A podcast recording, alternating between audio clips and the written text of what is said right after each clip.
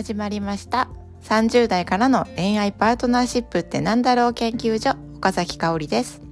この番組では32歳の時にアプリで出会ったスペイン人パートナーがいる私が30代からでも引け目を感じずに恋愛を楽しむ方法パートナーとより良い関係を築く方法についてお話ししています。今日のテーマは日本語が話せる外国人パートナーとのコミュニケーションについて。私のパートナースペイン人パートナーは日本語が話せます。で私はですねスペイン語も英語も話せないのでパートナーとは日本語で会話をしています。というと周りからですね「いいね」ってよく言われるんですよね。えー、日本語で話せるとすごく楽だよねって、まあ、私にとっての母国語なので周りのね日本人の日本人の、ま友人知人からはすごく羨ましがられるんですよね。で、まあ、私もすごく楽だなとは思うんです思うんですよね。でも一方でですね日本語が話せる外国人と付き合ってみて、まあ、初めて気づいたことがあるので今日はお話ししてみようと思います。でパートナーはどれぐらいまず日本語が話せるのかっていう現状をお話ししますね。でもう一言で言うともう困ることはありません。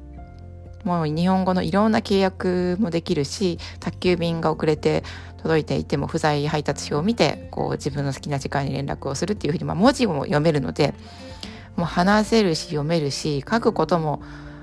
まあ、書くのはそんな得意じゃないとは彼は言いますが、まあ、できるしあと電話も得意じゃないと言いますが電話はもうできます。お店の予約などもねできます。なのでもう困ることはないぐらい、えーと、話せます。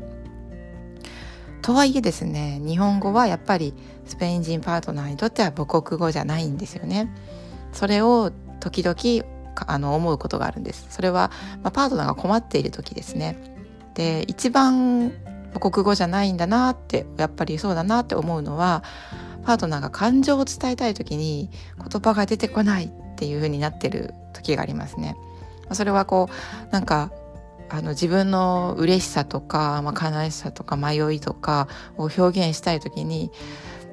あ言いけど出てこない表現したい日本語がわからないって言ってこうなんか困っているっていう時が時々あるんですよね。いやこれはなんかあの日本人が言葉が出てこないっていう時とはなんか違うんですよね本当に本当に何だろうってこれを表現するのは何だろうっていうふうにすごく自分で自分に問い問いかけている姿が時々見られます。であとはまあよくあるのは、まあ、これはもう日本人ではないからこそ箸と箸橋か。ビレビレッジ。ブリッジと、えー、ねあの川にこうかかっているブリッジの箸箸とあとご飯食べる箸ですね。はすごいよくわからんあの言い方が発音が難しいとかあと温かい「た」が 2, 回2回続くから難しいらしいんですね、まあ、そういうふうに、まあ、時々言いにくそうな言葉があって噛んだりしてるのがなんか面白いなと思う時があります。あとは、まあ、これは文化も関係あるんですけど日本人はすぐに「ごめん」と「すいません」を言うから日本語になるとすぐ言っちゃうってよく言いますね。でごめんとすみませんを言うのは便利っていうふうに言ってなんかそう思われている日本もどうなんだろうって思うんですが、まあ、これは日本語になるとよく言うって言ってました。であとですねパートナーと一緒にいるととっさにスペイン語が出ることがあるんですよ。それは数字？何か数える時に私はこう1234とかって2 4 6 8ってこうまあ、もちろんすぐに日本語が出るんですけどパートナーはスペイン語でパパパって数を数えたりとかあと今までですね、まあ、たまに1回ぐらいかな。なんかスペイン語でこうなんか話しかけ話しかけられたというかお店お店でとっさにパートナーはスペイン語を言ったってことがありましたね。でそれは別にスペイン料理の店でも何でもなかったんですがついスペイン語が出ちゃったみたいに言っていました。でそんな姿を見て私が思うのはですねもし自分がパートナーの母国語であるスペイン語が話せたらどんなコミュニケーションが取れるのかな？どんな風に感じるのかなって時々思うんですよね。でやっぱり言葉ってああ心が通じ合えたなって思える瞬間っていう喜びのコミュニケーションのツールの一つだなって思うんですよね。ただの意思の伝達だけではなくってあ心が通じ合えたなって思える瞬間であるなと思います。で心が通じ合える瞬間っていうのは言葉以外だと例えばスキンシップアイコンタクト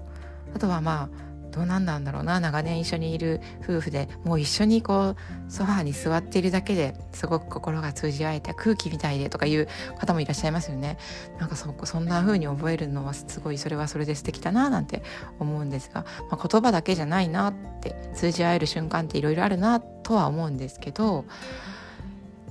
ぱり言葉っていいなって思うんですよね言葉が本当にこう言われ誰かに言われて人生が変わるぐらい嬉しかった言葉っていうのも私はいっぱい今まで、えいろんな方から言葉のギフトいただいたので通じ合える体験っていうのはしてみたいな母国語パートナーの母国語で体験してみたいなと思う気持ちもあります。で反対にですね言葉が大して分からなくても通じ合える経験っていうのを私はニュージーランドで体験しました。で私はニュージーランドにワーホリで約1年住んでいてでそこの間一人で住んだことはないんですよね3回引っ越しをしたんですがいつもこういろんな人と一緒に住んでましたシェアハウスに住んだりあとはまああの一つの家族の中に入れていただいたりしたんですけど、まあ、英語しか話せない人たちと過ごした時間っていうのがあったんですよね。で私英語がすっごく話せるわけでは全然なくってもうとにかくスマホがないと話せないしすぐ分からなくなるし、まあ、大事なことは結構調べて紙に書いてそれを持ってこうあの会話をするってことがしないと全然話せないぐらいのレベルなんですけどそれでもですねもうすごく大事な友達っていうのがで友達ができてもう別れる時引っ越す時に涙を流すっていう経験も何回もしました。